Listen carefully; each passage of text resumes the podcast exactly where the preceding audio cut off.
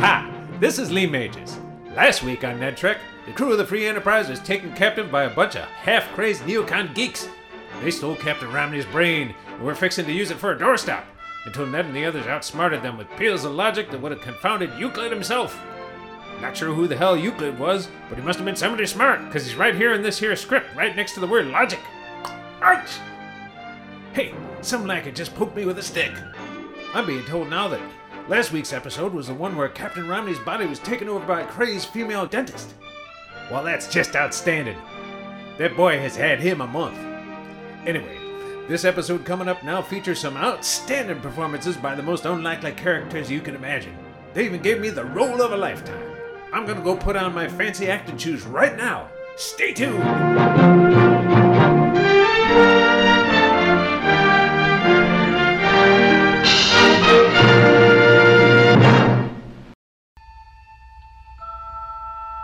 Space, the ultimate marketplace.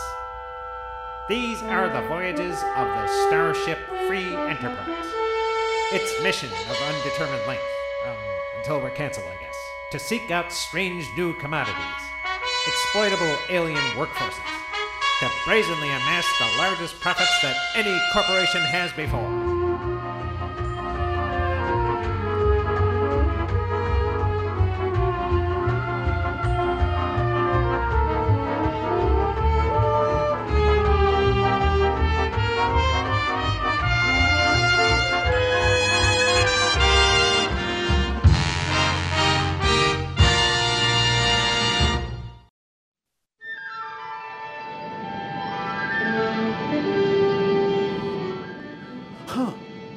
Transporter room is locked. Hey, open up in there. Or I'll have the estate of Green Rottenberry sue your sorry Aberswithian butt off. Aye, Mr. Pearl, I cannot open the door right now. I got a wee bit of business to take care of in here. Well, so do I, Welsh. You still haven't fixed the ion shower in my quarters. Just look at me. I've got wiggly black lines drawn all over my head. I smell like a bus. Now let me in there so I can use the transporter to beam my stench into deep space. You cannot use the transporter for personal hygiene. It's a very delicate piece of equipment. If you upset the delicate balance, we'll all be. Yes, yes, I know. Lost, forever lost. Sweet Maroney's Halo Welsh. Isn't there one piece of technology on this entire ship that we can use without putting our lives in peril? Aye, there is, Mr. Pearl.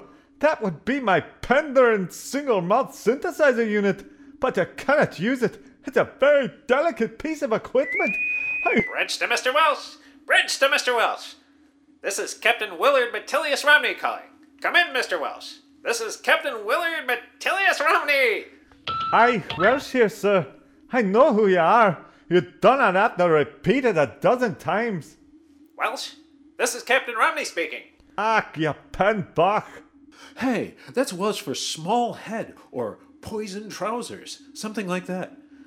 Anyhow, you're pretty far off the mark, Welsh. The captain's head is enormous, and his trousers are as much an antidote to poison as any billionaire's. Welsh, have you packed those drugs in cardboard yet? We're within spitting distance of the colony on Planet Crawford 2. In fact, I've asked Doc to hang his neck out in space and ping the planet's troposphere with one of his famous hawkers. hawkers. Oh, shut up, Willard. Welsh, just box up the stupid drugs and get them ready for beam down.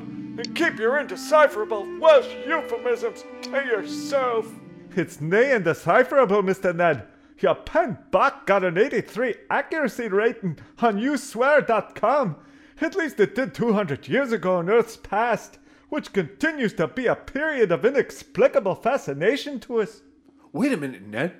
Mr. Welsh, what kind of drugs are we carrying? Why are we beaming them down to what sounds like the lame 90s remake of a bad 80s soap opera? I do not know what they are, but the label on the box says Formoterol. Formoterol? That sounds valuable. Let me see. Pearl!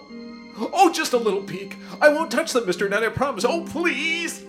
For God's sake, Welsh, open the freaking door and let Ass Man have a look. But if he reaches for his communicator and starts talking to his commodities broker, shut the bastard down. Oh boy, oh boy. Where are they, Welsh? Where are the nice, bright, candy like pharmaceuticals? Aye, they're over here by the transporter. You piggin'. Hey, Welsh was my mother's second language, you know. And I don't appreciate being called a penis. Though I do appreciate that you didn't modify it with a yimickle, which means really small. Wait a minute, no, that's not Welsh, it's Vespuccian. I know that language too because my father drinks Vespucci milk. Now get out of my way. Let's see. Hey! Pretzels! Lousy stinking pretzels! What a jip! What the? Dr. Bagoto, what are you doing here? I heard you ripping into my drugs over the intercom, and I had to come down and stop you before you spoil the whole shipment. That bag you opened cost the Confederation 15,000 squat loads. 15,000 squat loads? For pretzels? Those are not ordinary pretzels. They were specially formulated by some of the Confederation's greatest medical minds. In other words, he means not Dr. Coburn, who's probably drunk in his cabin right now. I see, Mr. Beauregard, where's my goat cheese? And where's my badger bone waistcoat? You see, the greatest medical minds in the galaxy made them up special for a very, very special patient down there on planet Crawford 2. And before the horse jumps in to correct me, I did mean to say planet. That's part of the name of this planet. So technically, it's Planet Planet Crawford 2. No frickin' comment. Patient? What patient is he talking about, Ned? Oh, Jesus. Just stay there, you idiot. Willard and I'll come down and explain it to your sorry ass. Or I will anyway, after I explained it to his even sorrier ass.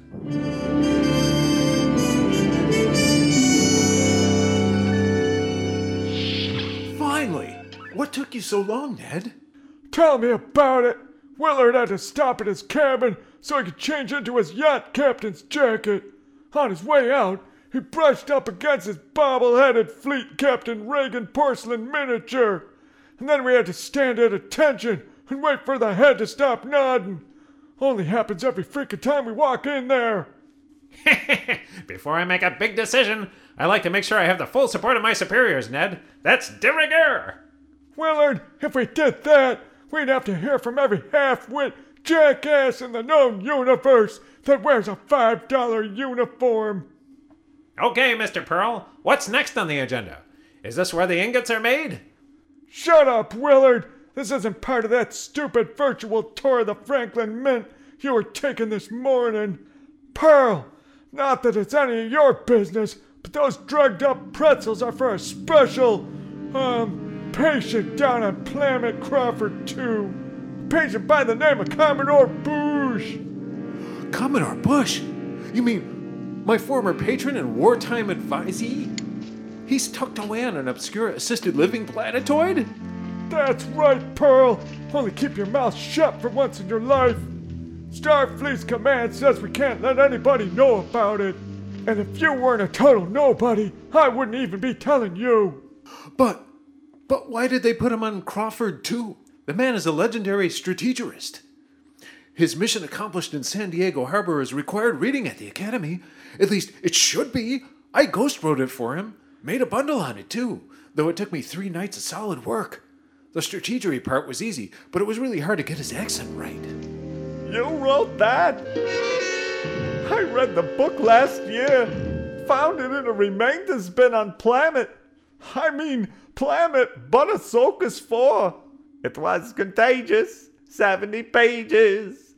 There were pictures here and there, so it wasn't too hard to bear. Better than the book that that guy who dresses like an ice cream man wrote. Much better. Pagodo, just crate that robot up and get it on board the Jupiter 2. Wait, wait. Do what to the who now? Oh, Jesus! For a moment I forgot what dumbass show I was on! Just get the stupid drug shipment ready, you dumbass! When we reach Planet Crawford, we're gonna drop it and run! That's right, Doctor. Then you can see to that robot. Captain, we're approaching planet Planet Crawford 2. Shall I establish orbit around the thing? It's all part of God's plan, Mr. Sulu.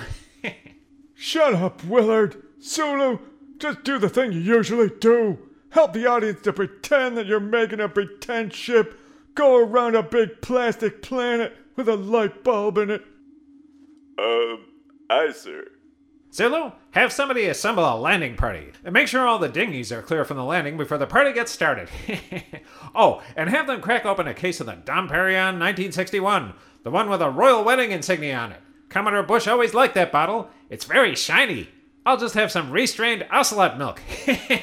Be sure to sprinkle something green on it. Aye, sir. You sound a lot less surly than usual, Sulu. Are you high on good and plenty or something? No, Mr. Ned. I'm just up on the bridge. Serendipity smiled on me. Got a ticket to have a blast. Something barely worth my while turned me into an iconoclast. Had to wait about a decade. Time sure went by fast. Now I've got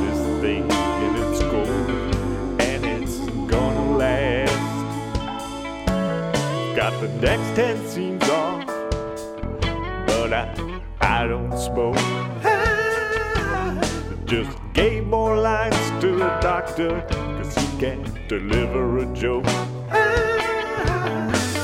Yokels in outer space now that just can't get old.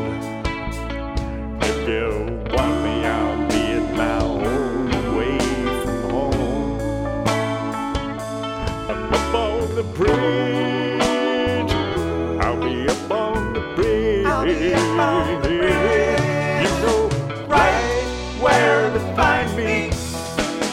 Turn up the lights. You're the last one out the door. They break down the sets tomorrow. No one needs spaceships anymore. Ah. They're going more direction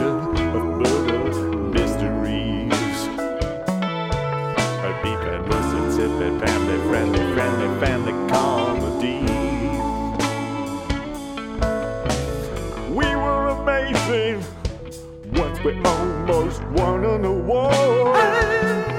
Just didn't have the ratings till we went and lost the war. Residuals with nothing. What's that dumb agency for? I'm managing another client. I guess someone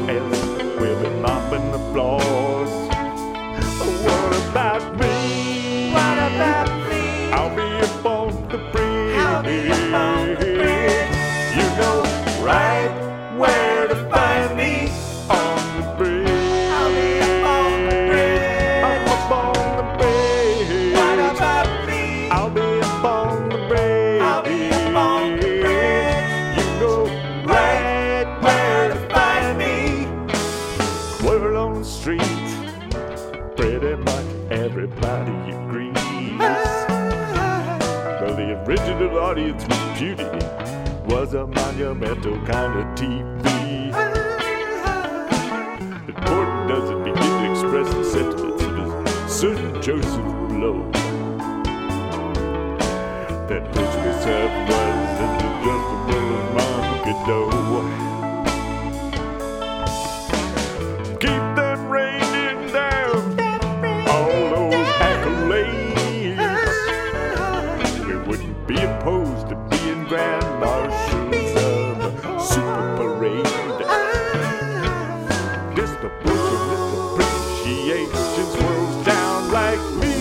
fall.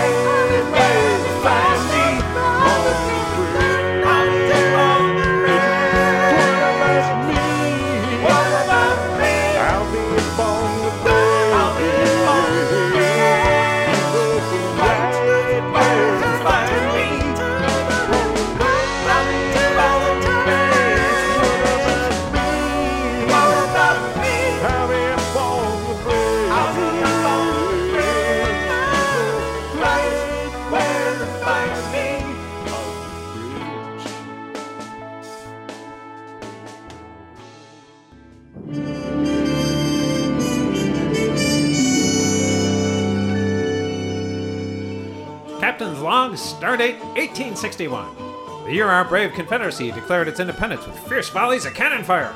Those Yankees in Fort Sumter were so terrified by General Beauregard's assault, their commander ran off and invented baseball. hey, looks like Doc's been sneaking into my logbook again. The lingering aroma of hickory smoked rib sauce should have tipped me off. Anyway, I assembled a landing party to accompany the shipment of life giving pretzels to the asylum colony on Planet Crawford 2. We were greeted at the landing site by the governor of the colony, Dr. Paul Wolfowitz. Probably not the same Paul Wolfowitz that was tragically killed for a cheap gag on the very first episode of Ned Now this would be another Paul Wolfowitz. Another Paul Wolfowitz. Think of it, folks. Anyhow, his hair is combed back slick as an oil spill. Looks like he's expecting us. I ah, say, Governor Wolfowitz, this is a mighty fine little Quonset hut you've got set up down here. Just like those big barrel houses we used to live in way back in Oklahoma. My pappy would just slice an empty oil barrel in two with his miter saw, rinse it out with a little whiskey, and plant it in the good earth. Mama would dress it up nice with her prize winning petunias and marigolds. Hey, I say, I recall finally cutting up my very first corn pig alongside that ramshackle home. What the hell are you talking about, Coburn? This planet is just a featureless hallway, like the ones we have on the ship set. Jesus, Willard, I told you to stop taking him on away missions, especially the ones that I'm on. I know, Ned. it's just that those scene transitions go by so fast. I don't even remember who I brought along on this trip. In fact, I'm surprised to see you here, and Mr. Stephanie Lou. I can do this stuff in my sleep. It's the only time that anything ever gets done. Jesus, did you bring Stephanie L too? I wish this was a video podcast so I could see what the hell is going on. We had to bring Stephanie L. Ned. Starfleet's regulations require that at least 12% of each landing party be comprised of expendable red shirted personnel. What? Pearl's here too? Can't we just leave him home drawing up invasion plans with crayons?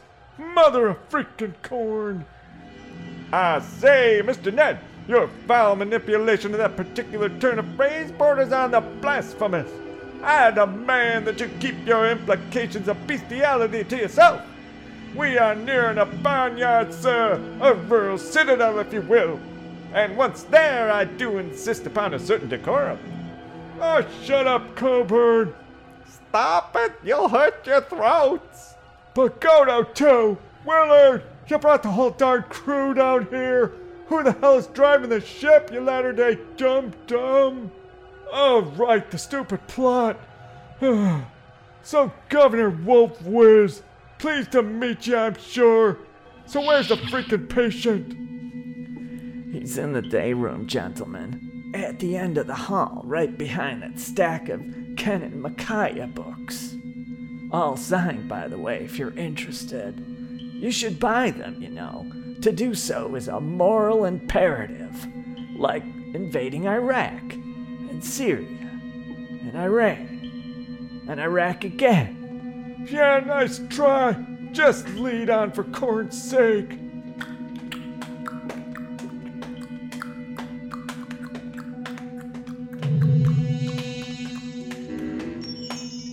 By the way, Mr. Horse, it's Governor Dr. Wolfowitz, MD. I'm now a doctor of intergalactic environmental psychology. Hey, I thought you had a PhD in political science from the University of Chicago. Fabled citadel of our most holy apostle of self enrichment, Milton Bradley Friedman, creator of life. He means the game of life, Jesus.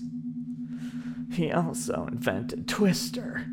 That notwithstanding, I'm now a doctor of intergalactic environmental psychology. Impressive title, Governor!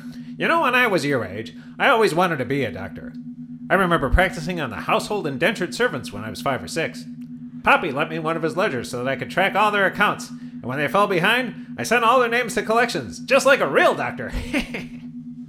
um, actually, I'm 71. I think I'm older than you are, Captain. Anyhow, what we have here is an asylum. Although we loathe to use the word asylum, it sounds bad, and we're keen to make it sound good. Here we make the patients pay for their own incarceration, something we make sure they can do before we invade.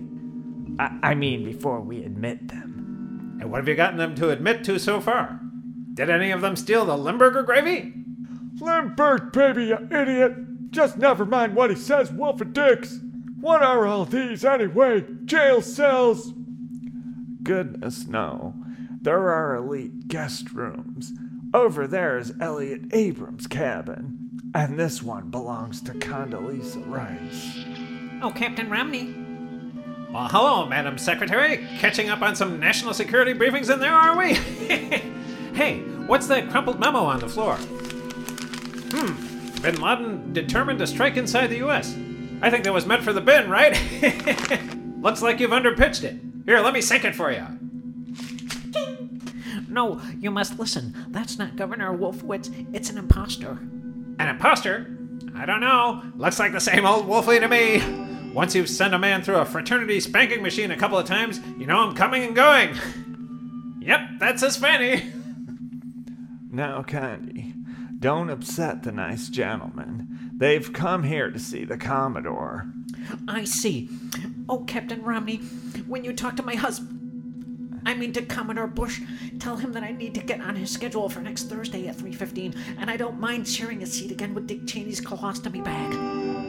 Rhino, Condi. she was named after condiments. That and rice. The Commodore's cabin is right up ahead. You can see him now, all except for the talking horse. You'll have to wait out here, I'm afraid. What? Why the hell didn't you tell me that before? I could have stayed on the freaking ship and enjoyed a near idiotless environment. That's okay, Ned. You stay out here with the medicated blintzes. The rest of us will go in and talk to the burning bush.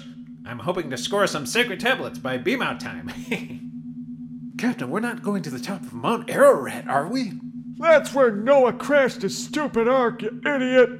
Somehow in a worldwide ocean, he managed to hit something. The guy couldn't drive a freaking rowboat. The burning bush was on Mount Sinai. That's right, Ned. It's where Moses triumphed over that blacklisted Edward G. Robinson. My great great granduncle Ephraim kept his collectivist golden calf as a souvenir. I used to wear it on a chain around my neck back in the disco 70s. Worked better than my old Italian horn. Did a lot of doodah dancing back in those days, oh yeah. Would you just go in? I've got a war to sell in about an hour.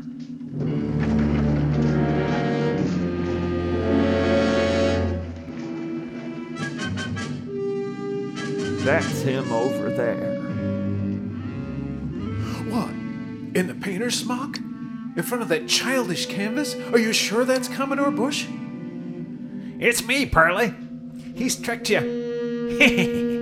that last fella he showed you wasn't me. It was a cardboard cutout that looked like me. That's all. Hey, can you pass me that tube of cantaloupe paint? I'm rendering a likeness right now. Or, or I'd like to send somebody else to do it. Someone with a submarine. He's been saying that for weeks now. Our staff can't figure out why. Howdy, Commodore. You know, I loved your early records, especially that country crossover one about having a good time. Hey, would you be willing to sign Lionel Richie's name on this rutabaga? It's for my son Tagg. Willie? Willie Romney? I knew you'd be here today. Gosh, Commodore, how did you know? I painted it, see? The paint never lies, Pearlie. You see? Just look at the canvas. Uh, yeah, that's that's great, Commodore. Why, it, looks like a a disturbing hodgepodge of different shapes and uh colors. It's very perceptify to you. Why, that blob there, that's Captain Romney. And this big bulbous brown one over here, that's you, Pearlie. Over there is Ma, or Mama Toad, as I used to call her. I also used to call her Gilman. She's peering at the two of you like nobody's business. Hey, I know that look. You better both watch your fannies. Uh, great, but I haven't been able to see mine in some time. And this here circle shape is whatever that satchel thing is you're carrying. What is that thing, anyhow? Gentlemen, I caution you. Don't tell him about the drugs. He's very resistant to the idea of reparative therapy. It's just some snacks in the bag, Commodore. These nice men brought you some nice snacks. Isn't that nice? That's right, Poppy. We brought you some nice crunchy pretzels. Nothing life threatening about a pretzel. And don't worry, there's nothing in them that will make you, uh, less crazy. Yeah, like for motor oil. There's none of that stuff in those things. I don't take pretzels anymore, even if they have motor oil in them, Willie. And I ain't taking nothing that's gonna interfere with my artistry or, or, or my artistic ability. It's something that's been part of me from the very beginning.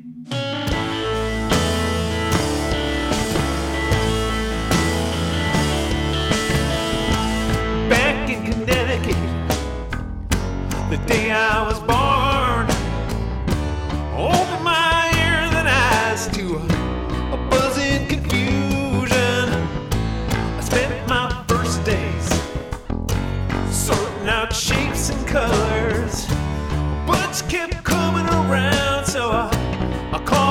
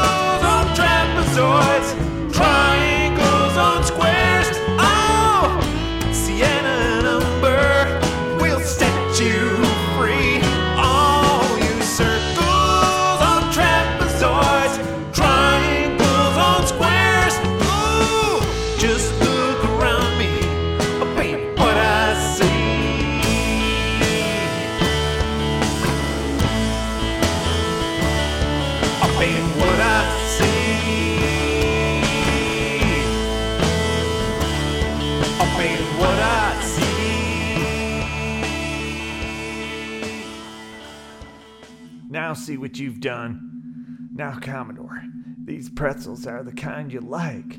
Remember how you'd eat them while watching sporting games? Back at the White House? Commodore, remember? White House? White House? What? White House? Wait a minute. No, nothing. You know, I had a first cousin twice removed who was a know nothing. In fact, he helped me formulate my immigration policy back in Hot 12. Yes, indeed, he was one of my chief advisors until I found out he was Irish. That's when I had him removed. Twice. The first time didn't stick. He had to come back for his magic shillelagh. That was his umbrella, you idiot. I could hear every word you say, you know. Hey, was that was that horse I heard? No, Commodore. It's just an orderly with your evening medications. I'll get them for you. Geez, Commodore Bush, You hardly seem like the same man I knew in Khan. I mean, I mean Neocon all those years ago. But judging by the um quality of your paintings, I guess you come by your talents naturally. Bet I know where you were. You were painting flowers out in the full sun, losing track of days, barking at the full moon, out of power, out of grace. Portrait and your face, naturally, naturally, naturally. naturally, Out here in rehab, you get your own tree. naturally. You were once so keen You were once in so the keen. company of generals, bored with all invasions, ultimate war consultants chief. Now it's all about your crayons All about your and crayons. every grade of uh-huh. paper. Too massive was the crowd. Massive was the that crowd. brought you to this fate.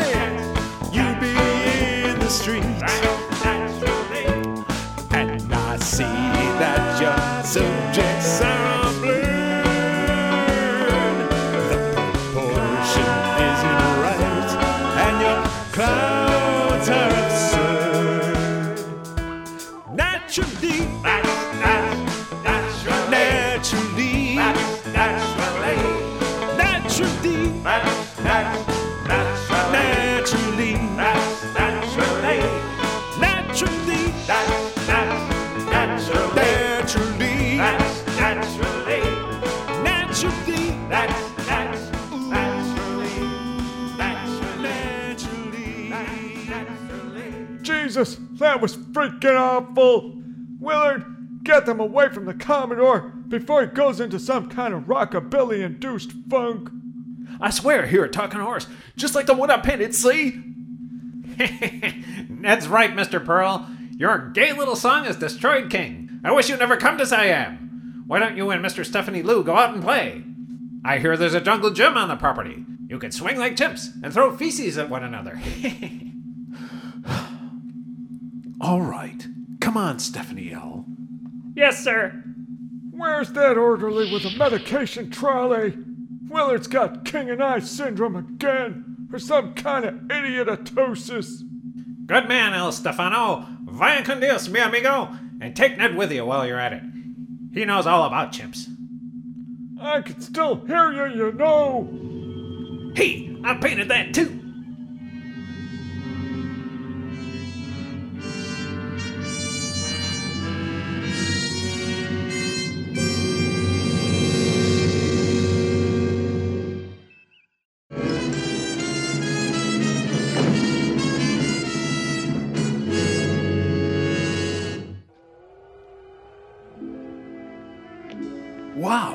Place is so unspoiled. To think it's been hanging here in space like a piece of overripe fruit, just waiting to be plucked by a hungry and enterprising passerby. It was unspoiled until you got here. Your rankness is permeating it. Now, if you'll excuse me, I have to do what a racehorse does. And I don't mean winning the Preakness. There's gotta be a can on this planet somewhere. My bet is on that horse barn over there.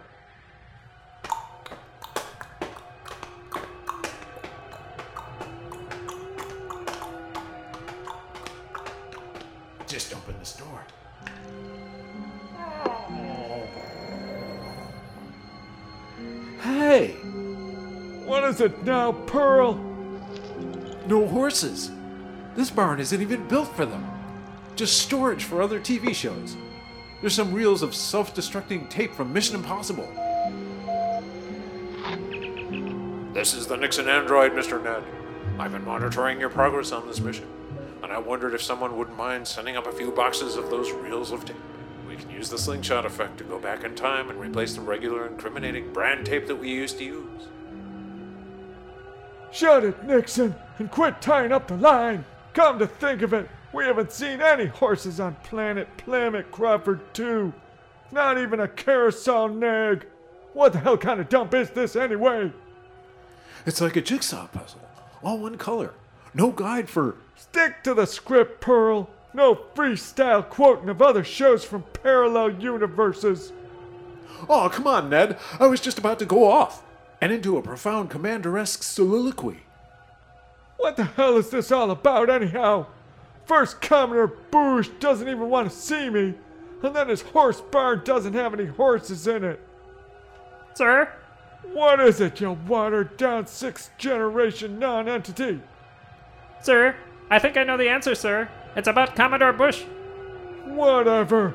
Just roll the tape, you mutant. Aye, sir. He's here because he's scared, of course. Afraid he'll get trampled by a horse, or bitten, or kicked, bludgeoned, or thrown. Equine nightmares follow him like a drone. Bush dance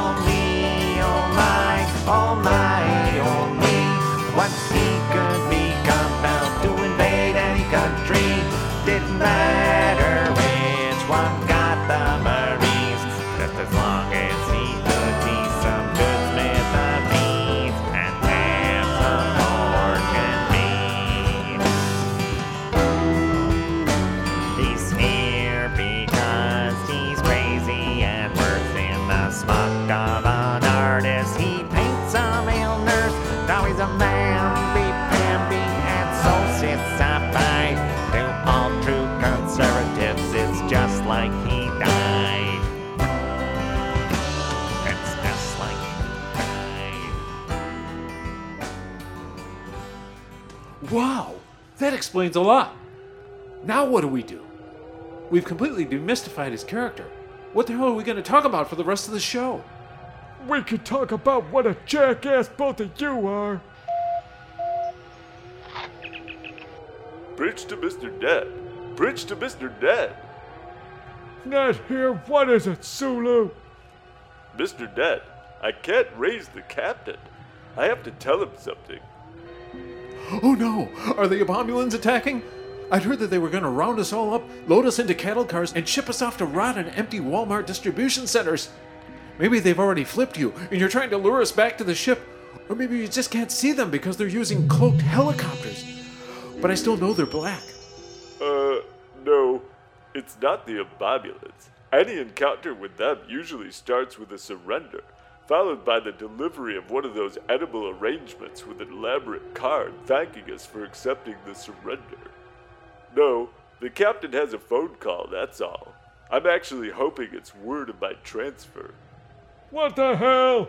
Why isn't Willard answering the freaking phone?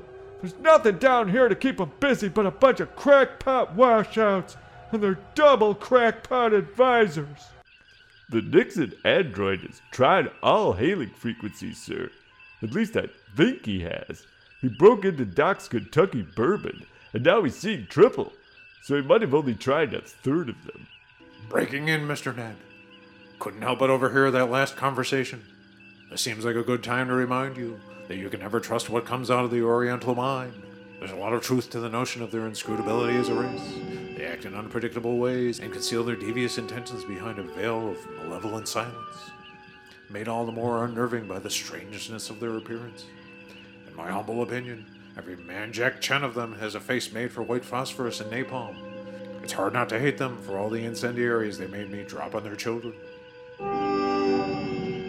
Uh, Mr. Ned, I'm going to sign off now. I wouldn't want Pearl to get too upset over hearing me tell Nixon to fuck a satellite and die. I could black my ears. That's fine. We're gonna check on Willard to make sure he didn't get lost in his sacred underwear or something. Not out. Come on, Pearl, Stephanie. Look lively there.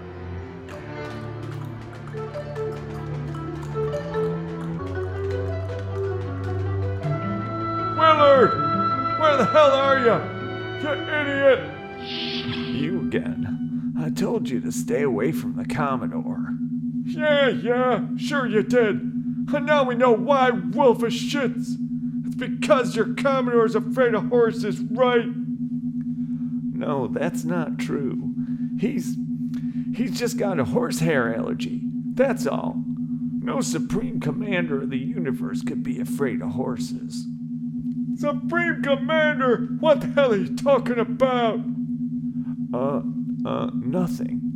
Nothing at all. Ah, the original landing party. Finally, where were you, Willard? Squirreling away some ancient tablets somewhere. no, Ned, but you're close. I was in the gents. For two hours. And where's Poppy Picasso? Well, he's in there too, Ned. That's where he gets some of his best work done. I was posing for a portrait, but it came out a bit more abstract than I care for. I always thought it was unnatural to have both eyes on the same side of your head, though it does come natural for me to talk out of both sides of my mouth. Anyhow, he's the artist, and I have every reason to trust his judgment, and the judgment of his team of extra motivated advisors. Wolfie, I thought I heard a horse. Is there a horse out there? No, Commodore. Just those code pink ladies again. Go back to your painting. We've got to get Mr. Ned out here. If the Commodore catches a glimpse of Ned and how rambunctious he is, he'll go mad, completely bonka town, also known as mad. Wrong episode. Wait a minute. It is the right one. That sounds like a horse. Wolfie! No, no, Commodore. Get out. Stay out. Wait, why doesn't Ned just disguise himself? We could call up to the Free Enterprise and just have them manufacture a costume from Elizabethan England or from mid 20th century Germany. They could just beam it down right onto him. Mr. Sulu? Yes, what is it now? Mr. Sulu, we need a Waffen SS uniform for Mr. Ned. Make it tasteful, meaning not completely plastic. Though it might be handy if we could clean it with a sponge. Please just beam it right down onto him. Make him a colonel. Chop chop. Mr. Ned, Ned here. it's about Mr. Pearl. Is it okay if I do a code 7 on him? Permission granted. Aye, sir. Wait. Well, I'm I'm disappearing. Ned, what is a code seven? Shut up, Pearl. Sulu, is the deed done? Aye, sir. Transporter turbo wedgie accomplished. Sending him back your way now. Oh, help! My waistband is looped over my chin, and I think I'm getting gangrene. Nice work, Sulu. Now you can beam down one of those foul weather tents. You know, the type we couldn't lay our hands on when you almost roasted to death on Cracker Fry 9. I'll just wear it like a raincoat so that Commodore Bush doesn't cluster bomb his britches when he sees me. Mr. Britches. Whoa! hey, Ned, where'd you go? I was looking right at you, and, and suddenly you just weren't there. I'm under this tote, Willard. Don't you know anything? Jesus. Okay, Wolf of Half-Wits. Get Leonardo Bodinsky out here before we all grow old and die. Commodore Bush, it's safe to come out now. Somebody led the horsey away and left these two big friendly men in a sausage skin in its place. Hot dog! Light's a lot better out here than in the bathroom. Though the subject matter ain't as good. My theme for this week is subway toilets. See any of them out here? Which reminds me, I'm working on a new canvas. This time I'm gonna paint the Free Enterprise. That's my ship, Commodore, and it could use a paint job. But heck, sir, we've got servants to do that for us. We pay them in oxygen, and they get their wages when the job is done. Gives them the incentive to work faster. Typically, though, they just work quieter, and then they all go AWOL. All gone without a trace. They don't even come back to pick up their pay. You're a funny man. I like you. But no matter what you say, I ain't eating those pretzels. And I ain't going back to being no decider again. The only deciding I want to do is between raw umber and burnt umber. That's a big choice when you're an artist. Oh boy. Commodore, please listen. The pretzels will help you uh, to be a better artist. What it really means is that we need your talent, Commodore. You gave the Confederation the greatest gift a man could give lower marginal tax rates and effective elimination of estate taxes. That kind of sacrifice puts you in the pantheon of Starfleet superheroes like Reagan, Thatcher, Lee Kwan, Crotus, and Friedman. By the way, those last three are senior partners in Bain Galactic's law firm. You know, I used to play Zero Gravity Highlight with Gaboxnagao Crotus on board weekends. Funny story. Focus, Willard! Focus! Commodore, you need to eat those pretzels pronto, and here's why. He's one mad eccentric bush, still is one of our kind. He'll always land upon a cushion on his gilded behind.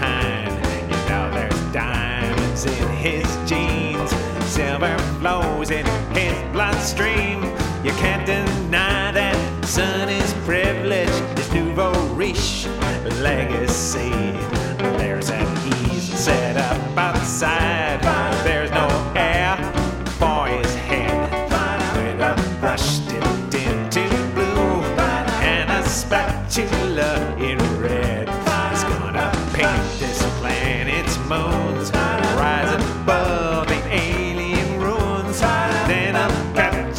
Another self-portrait in his private bedroom. Glory, he once fulfilled his destiny. Back then he filled us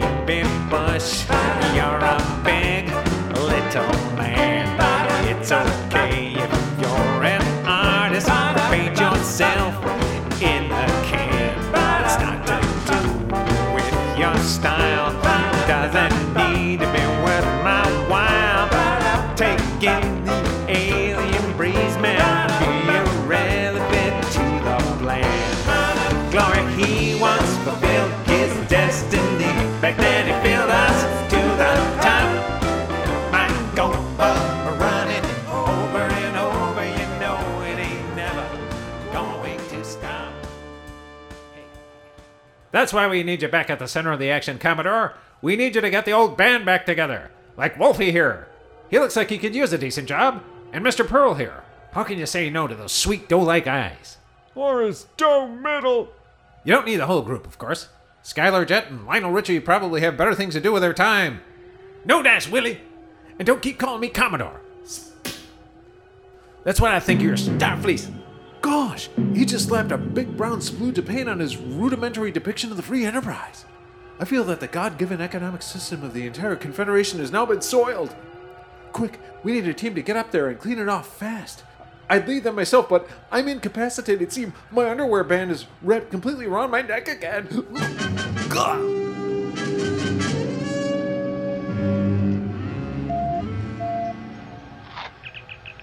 Bridge to captain. Romney here. Go ahead, Mr. Sulu. Oh, I was hoping Mr. Ned would answer.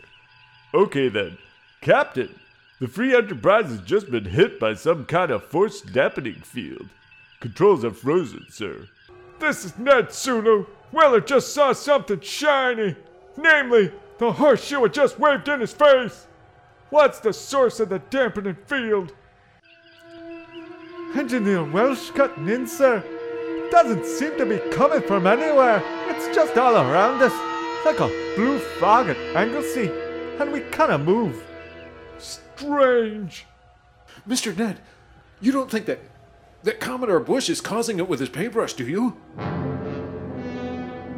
What do you think, Pearl? How the hell do I know? I mean, it happened right after he painted that splooge on the free enterprise. Yeah, but if you use that logic, the splooge might be what's causing you to talk like an idiot right now. Though you never seem to need that kind of prompting before. No, seriously, if it's true, the Commodore has almost godlike power to make things happen. Think of what he could do for me with all that power. No, don't think about it. The power is mine. Don't you understand? mine.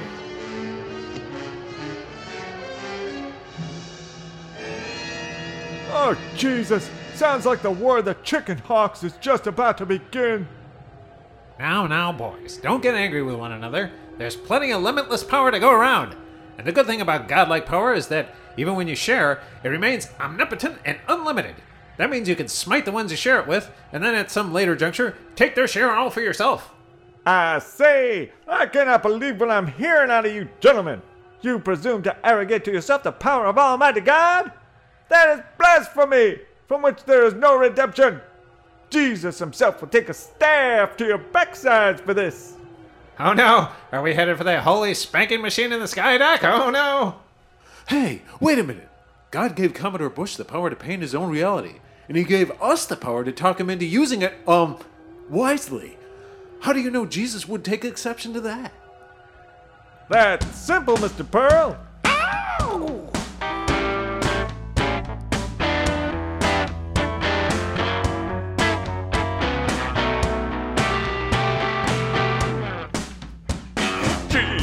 got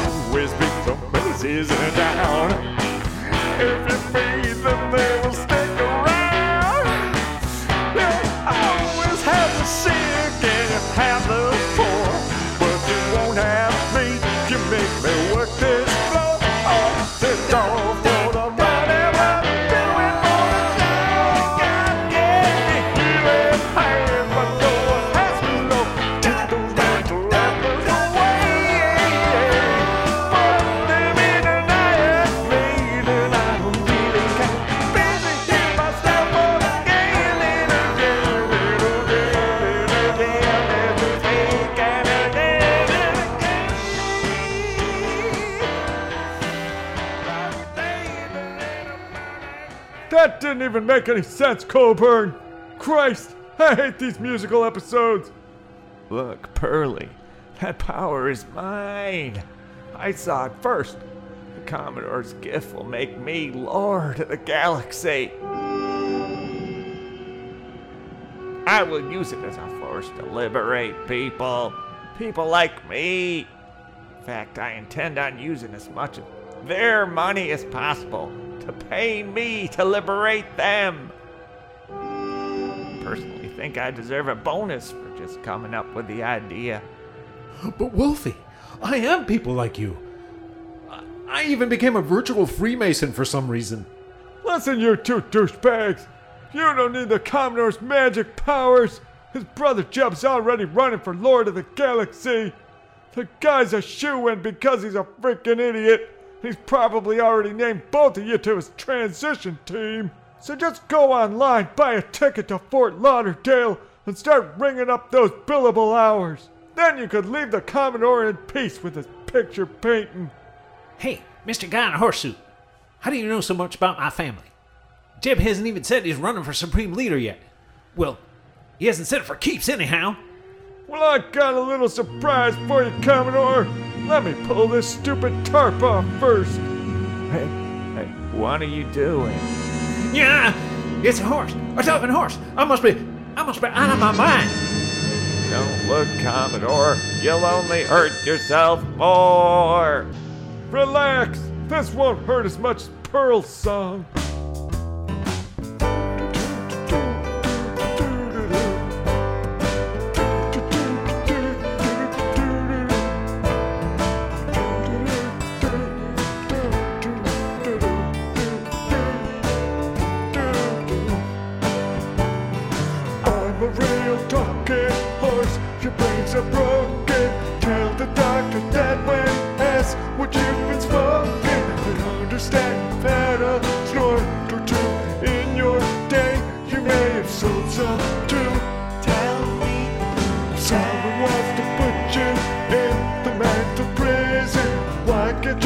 every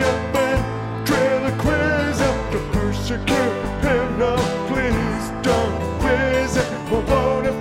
talking horse? Can't leave you. Pictures, a hard pill to swallow. You once gave them opportunity. Now you nothing. You're bankrupt and free. They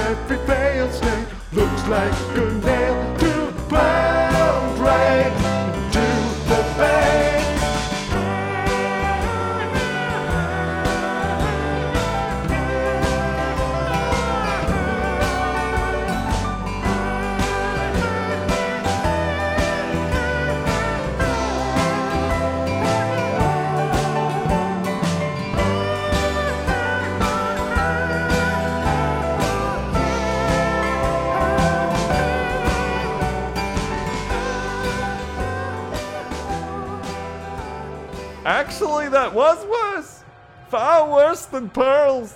Did you write that? I understand now. Hey, it's as clear as stovepiped intelligence. Wolfie, the horse man is right.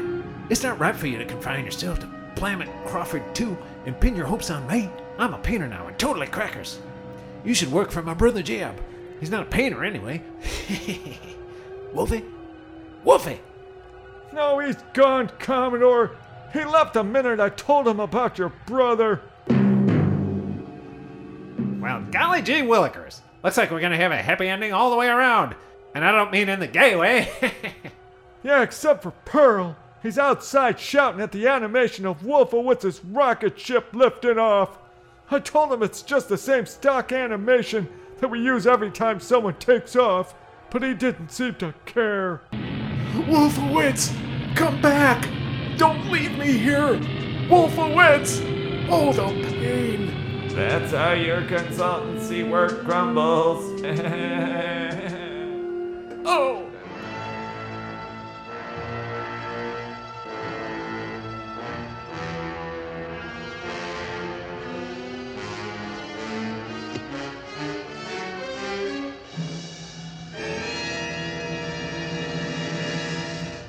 hey, one last thing, Commodore.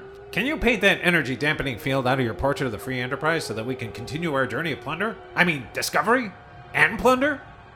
Not sure what you're talking about, Willie. And when it comes to my artwork, I am the decider. Solo, what's happening up there? Uh, not too much, Mr. Ned.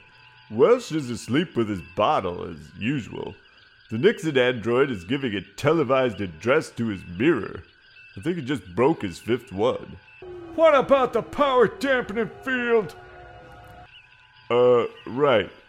Uh, turns out it was a brownout. Apparently, Mr. Wells forgot to pay the power bill last month. Not sure why Lord Rottenberry tasked him to do that. Anyhow, I used the captain's Visa card to get the lights back on. Consider yourself on report, Mr. Sulu. You should know better than to use a Visa card on utility transactions. The proper protocol is to call the ship's broker and have him buy a majority stake in the power company, get a seat on the board, put the assets into derivatives, then short sell the company, and when it fails, use some of the money to buy power. power! Aye, Captain. Wait a minute. You mean the Commodore doesn't control events by painting them before they happen? He doesn't have a godlike superpower? Not unless he turns into a three-toed freak every time he gets angry. What's the matter, Pearl? Did you just see your last chance at those riches float away on little angel wings? If I say yes, will I get another number seven? I'm fresh out of clean space briefs. Now, boys, boys, let's not get all worked up over a pile of spinach. Mr. Solo, Aye, sir. this is Captain Willard Metilius Romney. Cue the whimsical ending music and prepare to beam us up. Our work here is done. All right. As long as it means that this impossibly lame episode is over.